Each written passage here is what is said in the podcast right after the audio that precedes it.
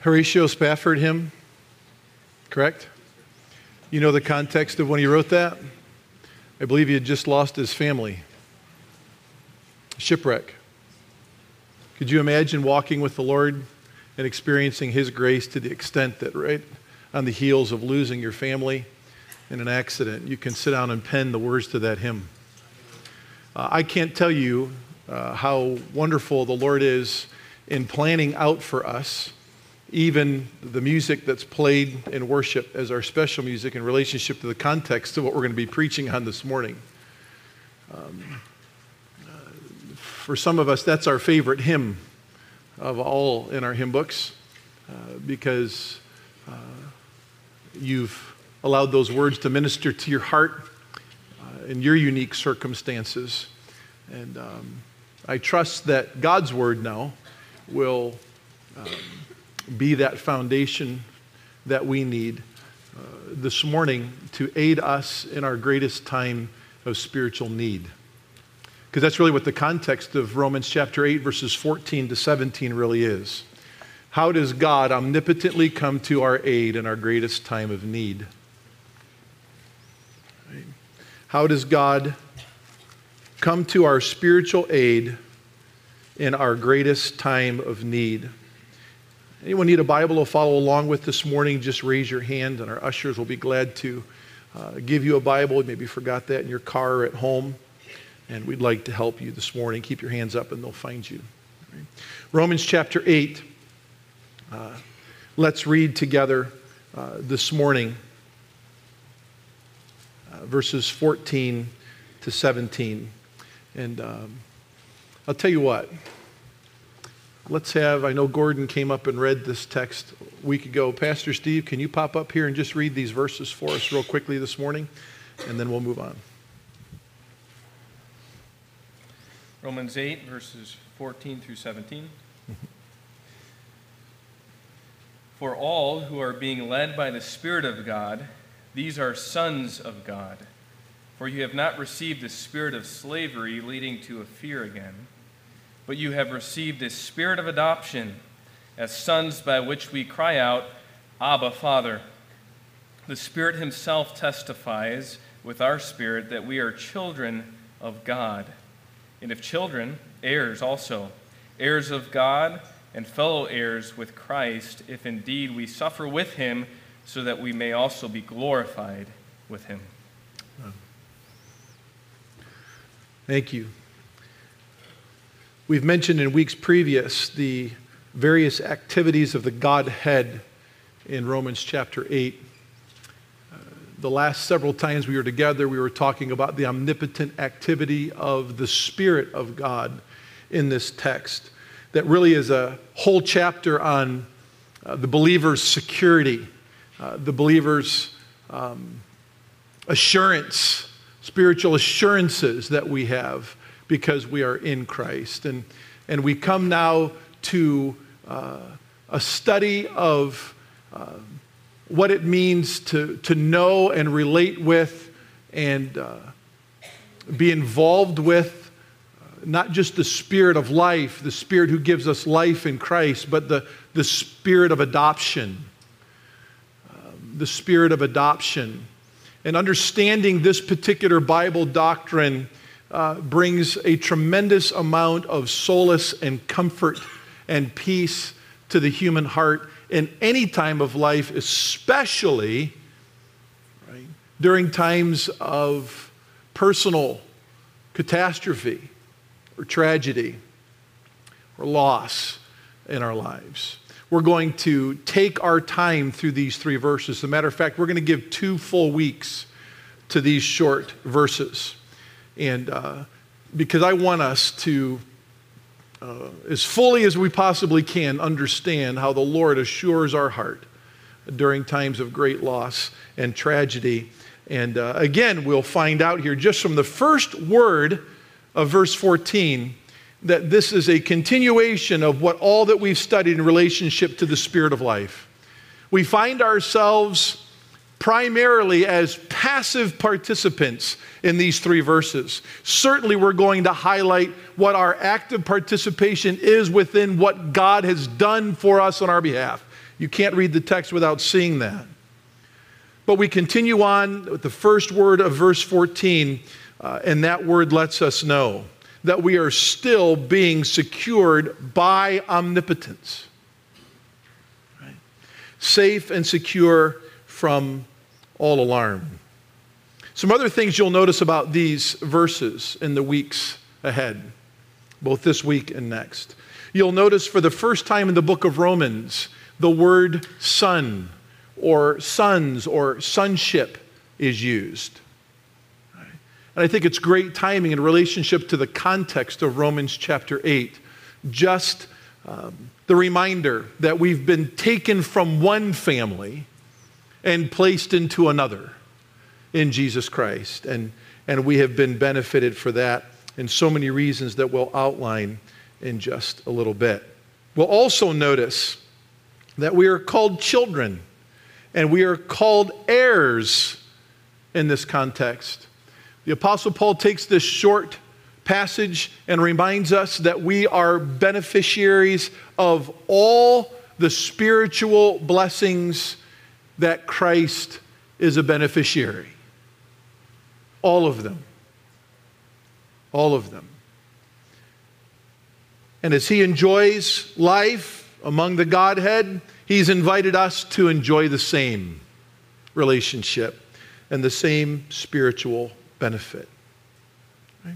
So let me divide these short verses up for us into three different sections. And this morning, we'll get through two of the three and leave verse 17, just verse 17, for next week alone. First of all, in verse 14, I'd like for us to see our reality in the spirit of adoption. Our reality, or your reality, in the spirit of adoption. In verses 15 and 16 that we'll see this morning, I would like to highlight our resolve as we enjoy the spirit of adoption. Our resolve. And then verse 17, which we'll study next week, we'll find out our resources, the resources that we enjoy in the spirit of adoption. Our reality, our resolve, and finally, our resources. So, our reality in the spirit. You know, I was watching a program on television not long ago, and this was a child that had been given up for adoption as an infant, and it was her lifelong desire. And many of you have read and seen these documentaries and periodicals or TV shows, I'm sure. She'd been on a lifelong search for her real dad. It was very, very difficult to find. And through DNA testing, they were finally able to locate her father, but her father had died and had obviously been buried. And they were able to, and to help this girl out, exhume the body, take some DNA, and be able to identify this girl with this dead man. But this brought great joy to her heart. She finally knew who her real father was. She really knew who to biologically identify with. While she was sad, she was never able to meet him. All right? There's this longing that God's put in every man's heart to know who their father is. There's this longing that God puts in all of our hearts because we're made in the image of God to relate with our Father. Now think about that. He's made all of us in our image. And what does the Father enjoy from the Godhead? Relationship, communication, fellowship. They've been enjoying one another for all of eternity. So when he recreates us in his image, there's a longing that we naturally, supernaturally have to fellowship with our fathers, to know them, to relate with them. And this testing, some would call it paternity testing, that we have in our culture, and we utilize it for numerous means. But for this gal, that settled her heart and meant a great deal for her. What are we finding out in verse 14? We're finding out in verse 14 how we can prove. It's our paternity test. This is our reality as we enjoy life in the Spirit, to know what life as reality is as we are adopted by the Spirit of God into the family of God. And the context is very, very clear here.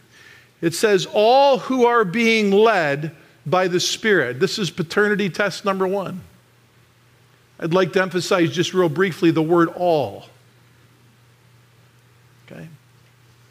We're all in Christ Jesus if we've been born again.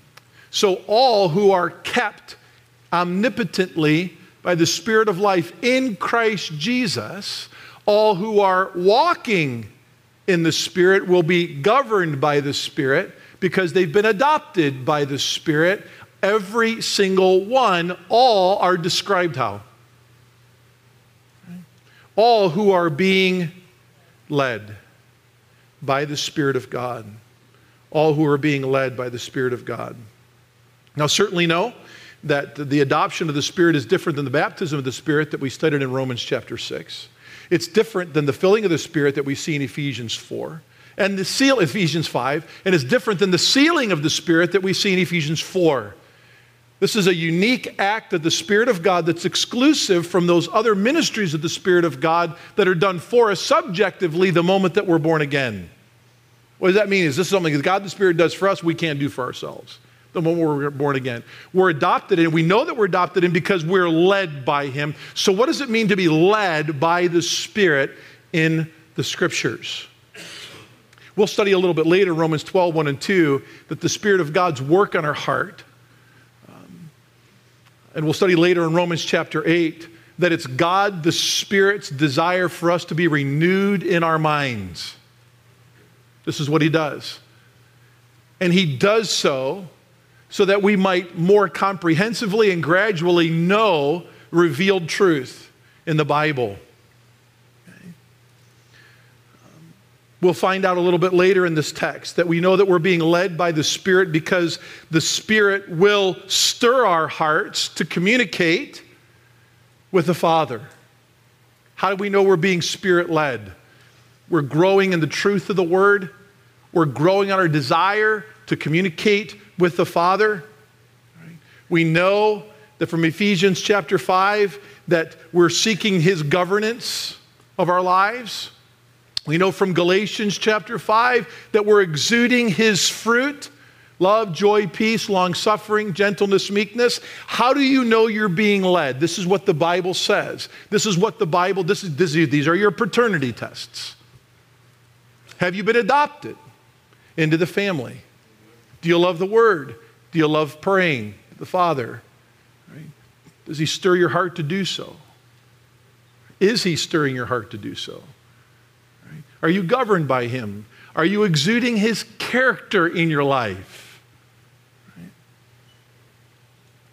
Anyone that is adopted can be and should be compelled by omnipotence to be led by the Spirit of God. And the verse goes on to say, well, these are the sons. If you really want to know, right? Separating the spiritual men from the boys, right? If you really want to know what separates us, these are the sons of God. And again, this is the first time the word sons is used in the book of Romans. It is to inform us that we have a new relationship with our Creator now, and it's a family relationship. The Church of Rome was a multi-ethnic, multinational church. And this would have spoken volumes to these people. I'd like to just tell you real quickly here that every church gathering for worship should be a gathering that's representative of its community. If we're truly evangelizing our community in a way that would please the Lord, then there ought to be souls worshiping together every week with us that are born again, that are representative of the multinational, multi-ethnic representations in our own community. And I praise God. The more we seek to personally evangelize, our friends, our neighbors, reach out and help Christians who are in the area, the more and more our church is beginning and continuing to become representative of our community. So think about this. The Roman church, if you go back to Romans chapter 1, 2, and 3, we know for certain that it was multi-ethnic and multiracial because of how Paul lays out the gospel to these people. They were religious Jews and irreligious Greeks and Gentiles, right? and people of multiple languages, right? All under one roof as one body, and Paul's saying the gospel is necessary for everybody, regardless of your background. And these people came to know Christ, and he's delivering the word to them, and they're called for the first time in church history sons. You're all on an equal plane. Regardless of your creed, your race, your tongue, your ethnicity, your educational background, you are all now sons. Just like they're called Christians for the first time in the book of Acts, they're called sons for the first time here in human history of the church. And just like I said last week, that life in the Spirit, being omnipotently changed by the Spirit giving the life that only the Spirit can give can overpower any type of sin influence in our lives. Right? I really believe this one word here. Those who are being led by the Spirit, these are the sons. Salvation, understanding the spirit of adoption in this particular doctrine, is even the cure for racism in our culture. It is. Because all of us, regardless of our background, are sons in Jesus Christ. Amen? Amen. You know Christ, we're sons. We're on an equal plane. We're on an equal plane. So before people come to know Christ as their Savior, God only sees two kinds of people, those who know Jesus and those who don't. When they come to know Christ as their Savior, they're all sons, and that's all he sees. They're sons and daughters. Right? And we're welcome in his home. And we're welcome in the household of faith. Some time ago, my wife and I, when we were first married, had the opportunity to visit one of my father-in-law's friends in Michigan. This was a very, very wealthy man. This man was one of the most relaxed, laid-back, carefree men I'd ever met in my life. And when we came into his home, I'd never met him before. It's a new wife. It's her dad's best friend in Michigan, and he wants us to come stay overnight in his house, in this palace. Right? This guy made hundreds of thousands of dollars. And to his verbal testimony to me, the particular morning after we stood overnight, we woke up and we were having coffee. He would just sit and watch the I think it was the Fox Business Channel. He just watched the ticker tape, and he would just pick up his phone and he would call his money guy, and he put his phone down and he goes, "I just made $1 million bucks. Isn't that cool?" As a young guy, right, I just like, he goes, "Can I refill your coffee?" You know, 20 minutes later, he's watching the screen some more. He picks up the phone. "Yeah, sell it." Right? I didn't want to hear what he had to say next. He looked over. He goes, "I don't know how much I just made with that call." I said, $40,000. I was like, "Man, you got to be kidding me. You want some more scrambled eggs?" Seriously. Right? His wife's just doting around the kitchen. And he goes, "Yeah, that's how I make my life. So your dad and I go hunting, we go fishing, and I sit and watch TV, and I make money. I'm making phone calls."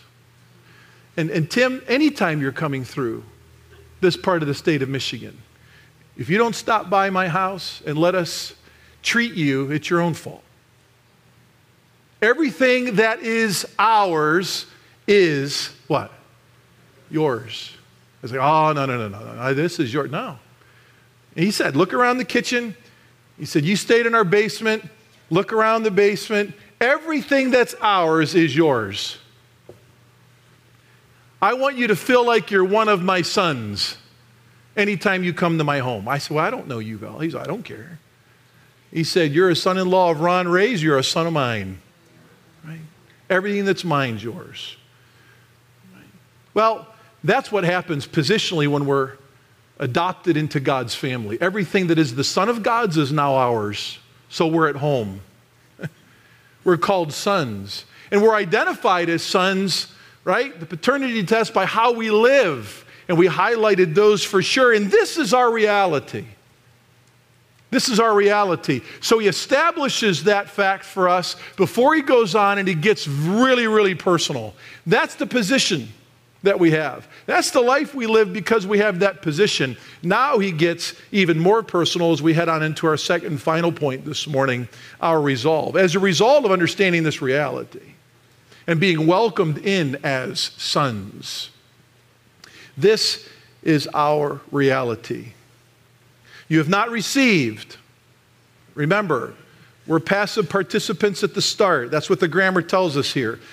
He's reminding you, you have not received, Roman citizens, now sons of God in Christ. You have not received, Grace Church of Mentor, sons and daughters of God, a spirit of slavery leading to fear again, but you received the spirit of adoption as sons by which we cry out, Abba, Father. Now, I'd like for you to cross-reference in the margin of your Bible next to verses 15 and 16, Galatians 4, verses 1 to 6. Because the wording is not identical, but it's pretty close. From Romans 8, verses 15 and 16 to Galatians chapter 4, verses 1 to 6. I'm not going to go there and read it. I'll highlight it again here in just a little bit. But the Apostle Paul gives almost the exact same wording to two different churches for two different purposes. He gives it to the Galatian church as a reminder by way of corrective. He's got something to correct in that church because they've slipped back into Judaism and they've slipped back into possibly believing a false gospel that you can get to heaven through works, through adhering to the Mosaic covenant again. And he calls that gospel accursed. And he reminds them in Galatians 4 that they've been adopted, they've been made free, they're not enslaved to that law anymore. But here in the Roman church, remember, in all 16 chapters, he doesn't bring any indictment or criticism against this church. This is given to them as healthy people who at times come across various tragedies and difficulties and times of loss in their life. And he's reminding them in this church that their reality is they've been adopted into this family. That's their reality. And now this becomes the resolve. This is what happens. He says, you have not received the spirit of slavery. The spirit here is in reference to the human spirit. This is one of the couple times in the chapter, it's in reference to the human spirit. You haven't received the spirit of slavery. This is the description of what we used to be in our unconverted state. And we know that spirit of slavery, that slavery to sin, that slavery to the law was a spirit of fear. Right? When you exist under the law trying to work your way to heaven, you always are in fear, wondering if I've done enough to please God. Right? You're living a religious-filled, guilt-tripped life. Right. It's a spirit of fear. Right. Before you come to know Christ, you might be irreligious and you're still living in fear because you really don't know what happens when you breathe your last on this earth. You're kind of left to the wisdom of man to figure that out, and that's never eternally and finally satisfying. And Paul says, remember, you haven't been given that spirit. And cross-reference in the margin of your Bible, if you want, 1 John chapter 4, okay? 1 John chapter 4. Right? What does the Bible say? God has not given us a spirit of fear, right? Because love casts out fear. And what does he mean in 1 John 4? He simply means this. When you come to know the love of God in Christ Jesus, you're a son, and the fear of death, the fear of failure is gone. It's positionally gone. The perfect love of God in Christ you've received. And as God treats his son, he now treats you. There is no fear in that kind of love. You haven't received a spirit of slavery leading to fear, and it always leads to fear. Life outside of Christ is full of the unknown, so therefore full of fear. This is not what we received. So Paul says we have received something here, and that's the spirit of adoption. This is the Holy Spirit. The human spirit leads to slavery and fear. The Holy Spirit is doing something omnipotently here on our behalf. This is not, again, the regeneration of the Spirit where he takes us from being spiritually dead to spiritually alive. This is the adoption of the Spirit. And we're going to explain exactly what this means. And I would ask you for the next 15 to 20 minutes to really hang on, because it gets wonderfully detailed through here. We always have to understand in the New Testament how the original hearers heard the message and how they would have applied it. Because the same way they heard it and applied it, that's the same thing we have to do. Right? So this gets really, really good. So as Pastor Steve has already read and I've already read, let's talk about adoption. We have to understand something here, that the Jewish mind knew nothing about adoption. Adoption was not a family practice in the Old Testament culture. You folks that know your Bibles well understand how the Jewish community would have taken care of fatherless children. They didn't know anything about adoption. So for the Messianic Jew, the converted Jew that's sitting in the Roman auditorium, he's hearing something that was not sourced in his personal national history, but he would have known about it from his current legal environment in relationship to families in a Greco-Roman environment, because in a Greco-Roman environment, this is where the reality of adoption began. So the root word here for adoption is where we get our English word son, but it's a longer word than just the Greek word huios. Right? It's a word that's translated adoption, but this is how the Roman believer would have heard it. In a Greco-Roman environment, if a son, right, was fatherless or parentless, and they were adopted into a family, legally in this environment, this is what it literally meant. Everything that the father had in his current possession and everything that the father's biological children would have had a right to, this child from another family now adopted into their family would have had equal right and access to what the father had and what the biological children had. He was written into the will as an absolute child or son. So when Paul is reassuring the Roman heart right here, he's saying, you've received omnipotent adoption into a family. So everything that the father of that family enjoys with his son, Jesus Christ, you now are a co-heir with that son. You have been forever written into the will. And everything that's Jesus's is now yours, both in position and in eternity. That's set. That's done. That's nothing you had anything to do with. Nothing you had anything to do with. It's all yours. It's like, wow. Are you kidding me? No, it's all yours. You're an equal son. This is what else a Greco-Roman mind would have understood. It's not only all equally yours. If a baby was adopted into a family, that's the resources and the reality of the will. That baby would have been adopted as if he was an adult son. So in this culture, there even would have been children who had been emancipated from their parents' homes, whose parents may have died, and they wanted to have an association with a family.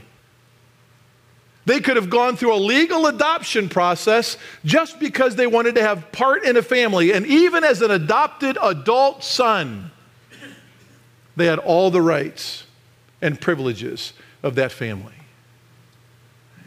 So spiritually speaking, it's the same for us.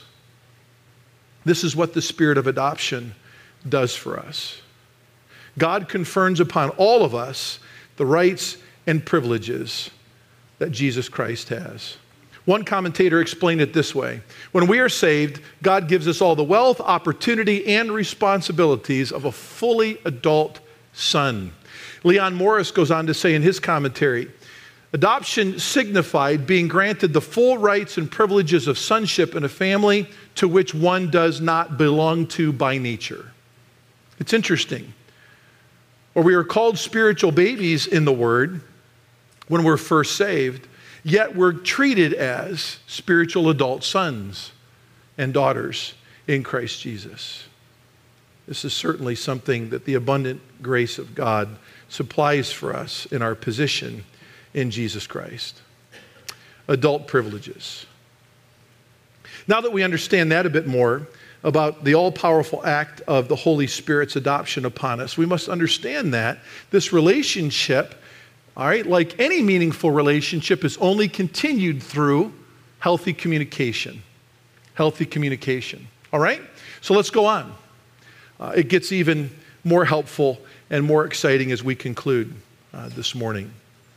As adult children in Christ, God grants us not just the ability to speak to Him, but the opportunity to enjoy His presence at any moment, just as His Son, Jesus Christ, has for all of eternity. As an adult child, we have the opportunity to relate to our Creator, God the Father, in very mature and endearing terms, such as given here in our passage. It says here in the context, right, by which we cry out, Abba, Father. Familiar terms to many of you that know your Bibles well, but let's understand how they would have understood it in this context, because it really comes alive and personal. I don't know if you know this or not, but when the Lord Jesus Christ teaches us in Matthew chapter 6 and verse 9 how to pray, He says, this is how you pray: Our Father who art in heaven, hallowed be thy name. You have to understand there was something else that was completely foreign to a Jewish context in the Old Testament. Never once in the Old Testament will you find a believer personally addressing God as Father. Nationally, Israel's known as having God as their father, politically.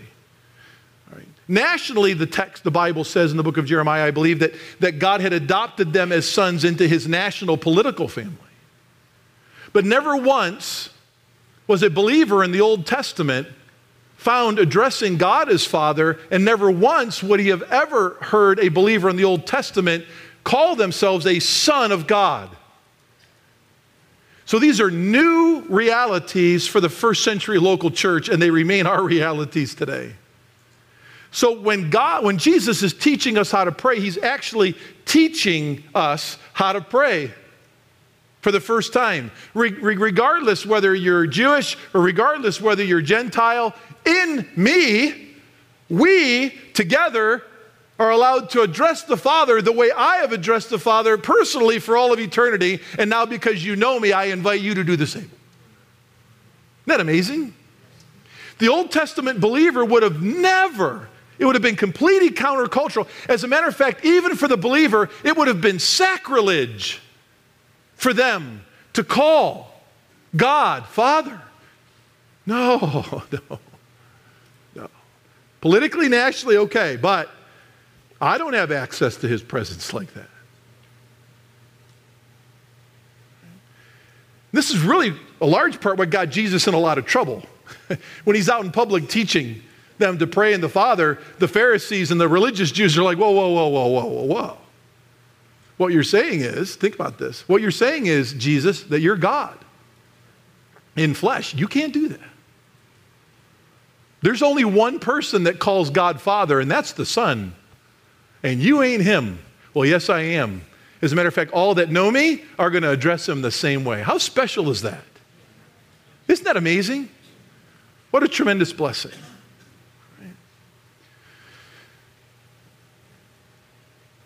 But He goes deeper here. It says here, before we call out to God as Father, we address him as Abba, Father. Well, the first person in Scripture ever to pray to Father as Abba, Father, was Jesus also. Was Jesus also.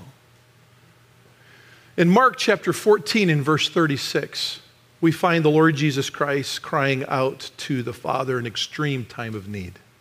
You understand the context there. Nearing his death. But it's interesting here. The word Abba is found nowhere in the Septuagint, which is the Greek translation of the Old Testament scripture. So this term too was also foreign to the Jewish Old Testament believer. They would have not known what it meant. But he didn't use a Greek term here. He didn't use a Hebrew term here. Abba is an Aramaic term. So think about this, not just in relationship to Matthew 6 with the Lord's Prayer and addressing God as Father. Think about this in Mark 14 in relationship to calling him Abba. He's really teaching a lesson to all who are around him, whether Jew or Gentile, that you all have a desperate need for me, and only through me can you address the Father, who exclusively can omnipotently care for the spiritual needs of your soul and the practical needs of your life. And being fully God and fully man, nearing his death in the agony of that hour, in that time, in the Garden of Gethsemane, while he weeps droplets of blood, he cries out, Daddy, for all of eternity, my Father, if you would allow this cup to pass from me.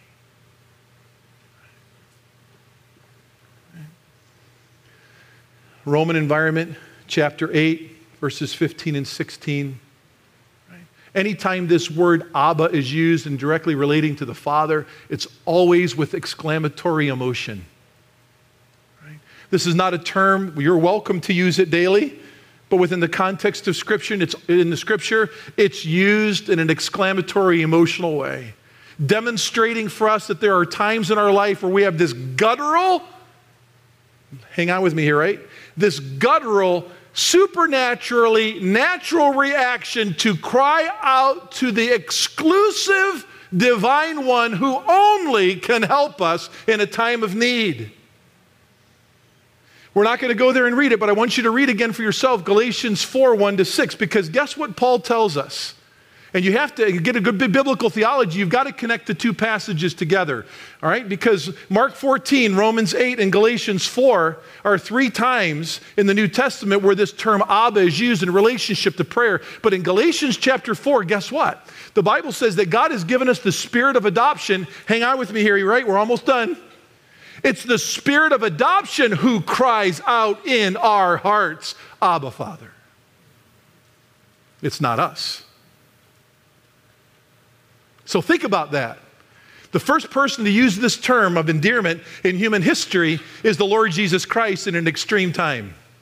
But there's someone also in the Godhead that was used to using this term, and it's the Spirit of God. Now think about this theologically. You're hanging out with me still? I keep saying that, but we're almost done, right? Think about this. Think about the intimate communication in the Godhead. Think about in Jesus Christ, that intimate communication, he now offers that same communication to us. But think about this. John 14 to 16, when Jesus is announcing his departure, and he says, I'm going to be taken away from you, but I'm going to send to you another comforter, another paraclete, and he defines the Holy Spirit like this. He's just like me. And when we're born again, we're adopted into the family of God, the spirit of adoption. And what is the spirit of adoption already doing for us and preparing us to do in extreme time of need? The Spirit of God's crying out for us, just like the Lord Jesus Christ illustrated for us in his own life. Abba, Father, Daddy. There's no one else on this planet that can help me with this issue but you. Not my wife, not my husband, not my children, not a church member, not my pastor. There's nobody here that can fulfill this practical, spiritual hole and need in my life like you can. Abba, Father. I had 8 orthopedic surgeries before I graduated from high school. God providentially took away my whole athletic career before I was a junior in high school. And I battled often with that. I'd be a liar if I told you I still didn't battle with it sometimes today. Right? Because I love sports. And I can remember that final time I got hurt.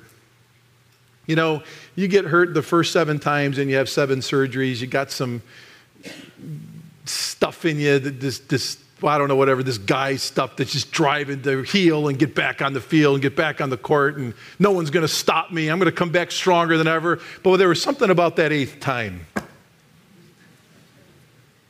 Right? And I got hurt, and I knew I was hurt. There's a difference between being hurt and injured. I was injured. Hurt is something you can get up and limp away from. Injured is you fall and you can't get up, and you're not going to be getting up for a while. Right? I knew I was injured. And all I could remember doing was grabbing my leg and just crying, "Dad, Dad, Dad, Dad!" It was just what came out. Apparently, in my mind, having been created in God's image, there was only one person in my human life that could help me like no other. It was my dad. And the Spirit of God cries out that for us. And he compels our heart. He's doing this along with us. He's doing this for us. He's doing it. Right? In times of extreme need. What are some of those times of extreme need? We all know what those are.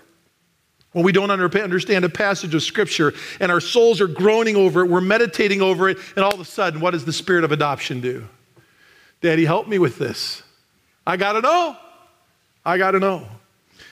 When someone close to us who walked with the Lord at one time turns away from the Lord and no one around us can console our hearts, there's no one like Papa Father who can do that. When catastrophe strikes our lives and leaves us speechless, this is what the Spirit cries out for us and compels us to cry, "Daddy, help." When someone we've been praying for rejects the gospel and you say, "Oh Lord, when? When will they hear? When will you peel the scales from their eyes? When will you open their ears to hear? Daddy, help them." Right? Papa, help me. And this invitation, just by illustration of a prayer, is a gospel invitation to both Jew and Greek. Right? You can have this type of relationship with the Father, but only through the Son who communicates with him like that. Amen.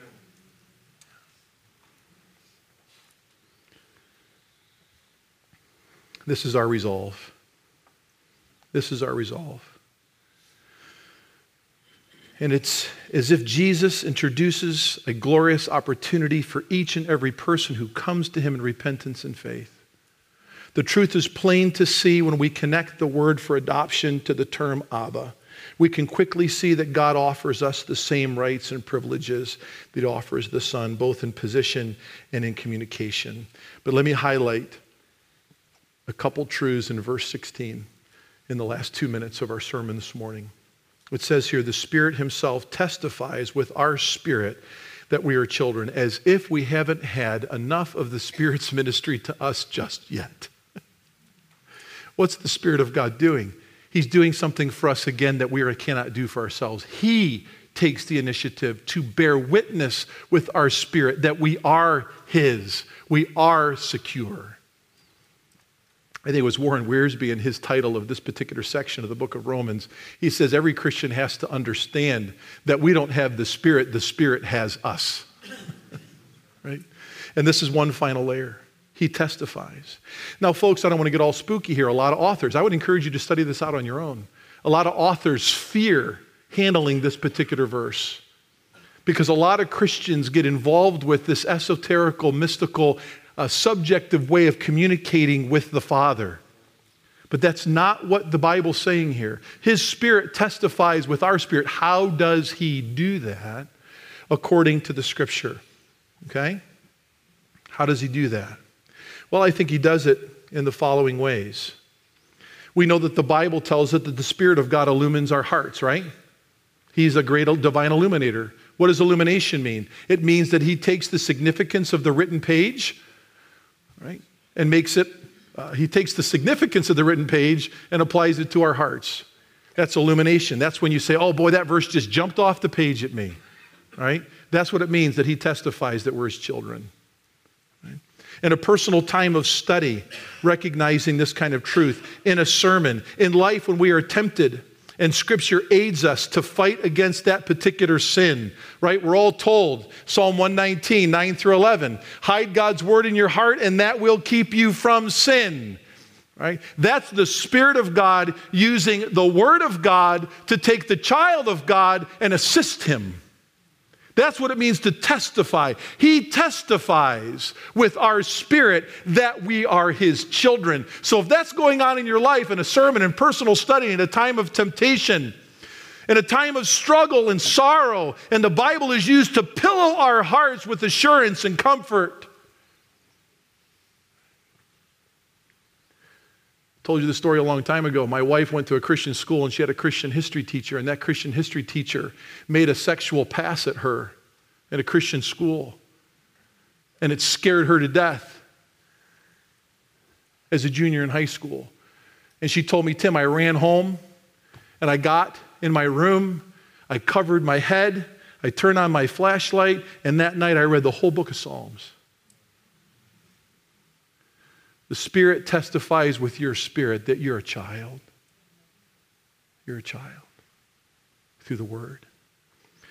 In a time of great victory, the Word anchors our hearts in God's reality for us, because times when we see God do something amazing among us, even then we have to be channeled, tempered, guardrailed, if you will, to not go outside the content of the meaning of Scripture, but let Scripture still speak to us. So whether in agony or in victory, God, the Spirit, testifies that we are the sons of God right through the practical usage of his Word. Okay. And that's our resolve, to bask in the glory of that testifying. Right? That's our reality in the spirit of adoption. That's our resolve in the spirit of adoption. And we're not even close to being done yet, because next week we finish with our resources. Okay. But I trust that's been an encouragement to your heart today. Let's pray together.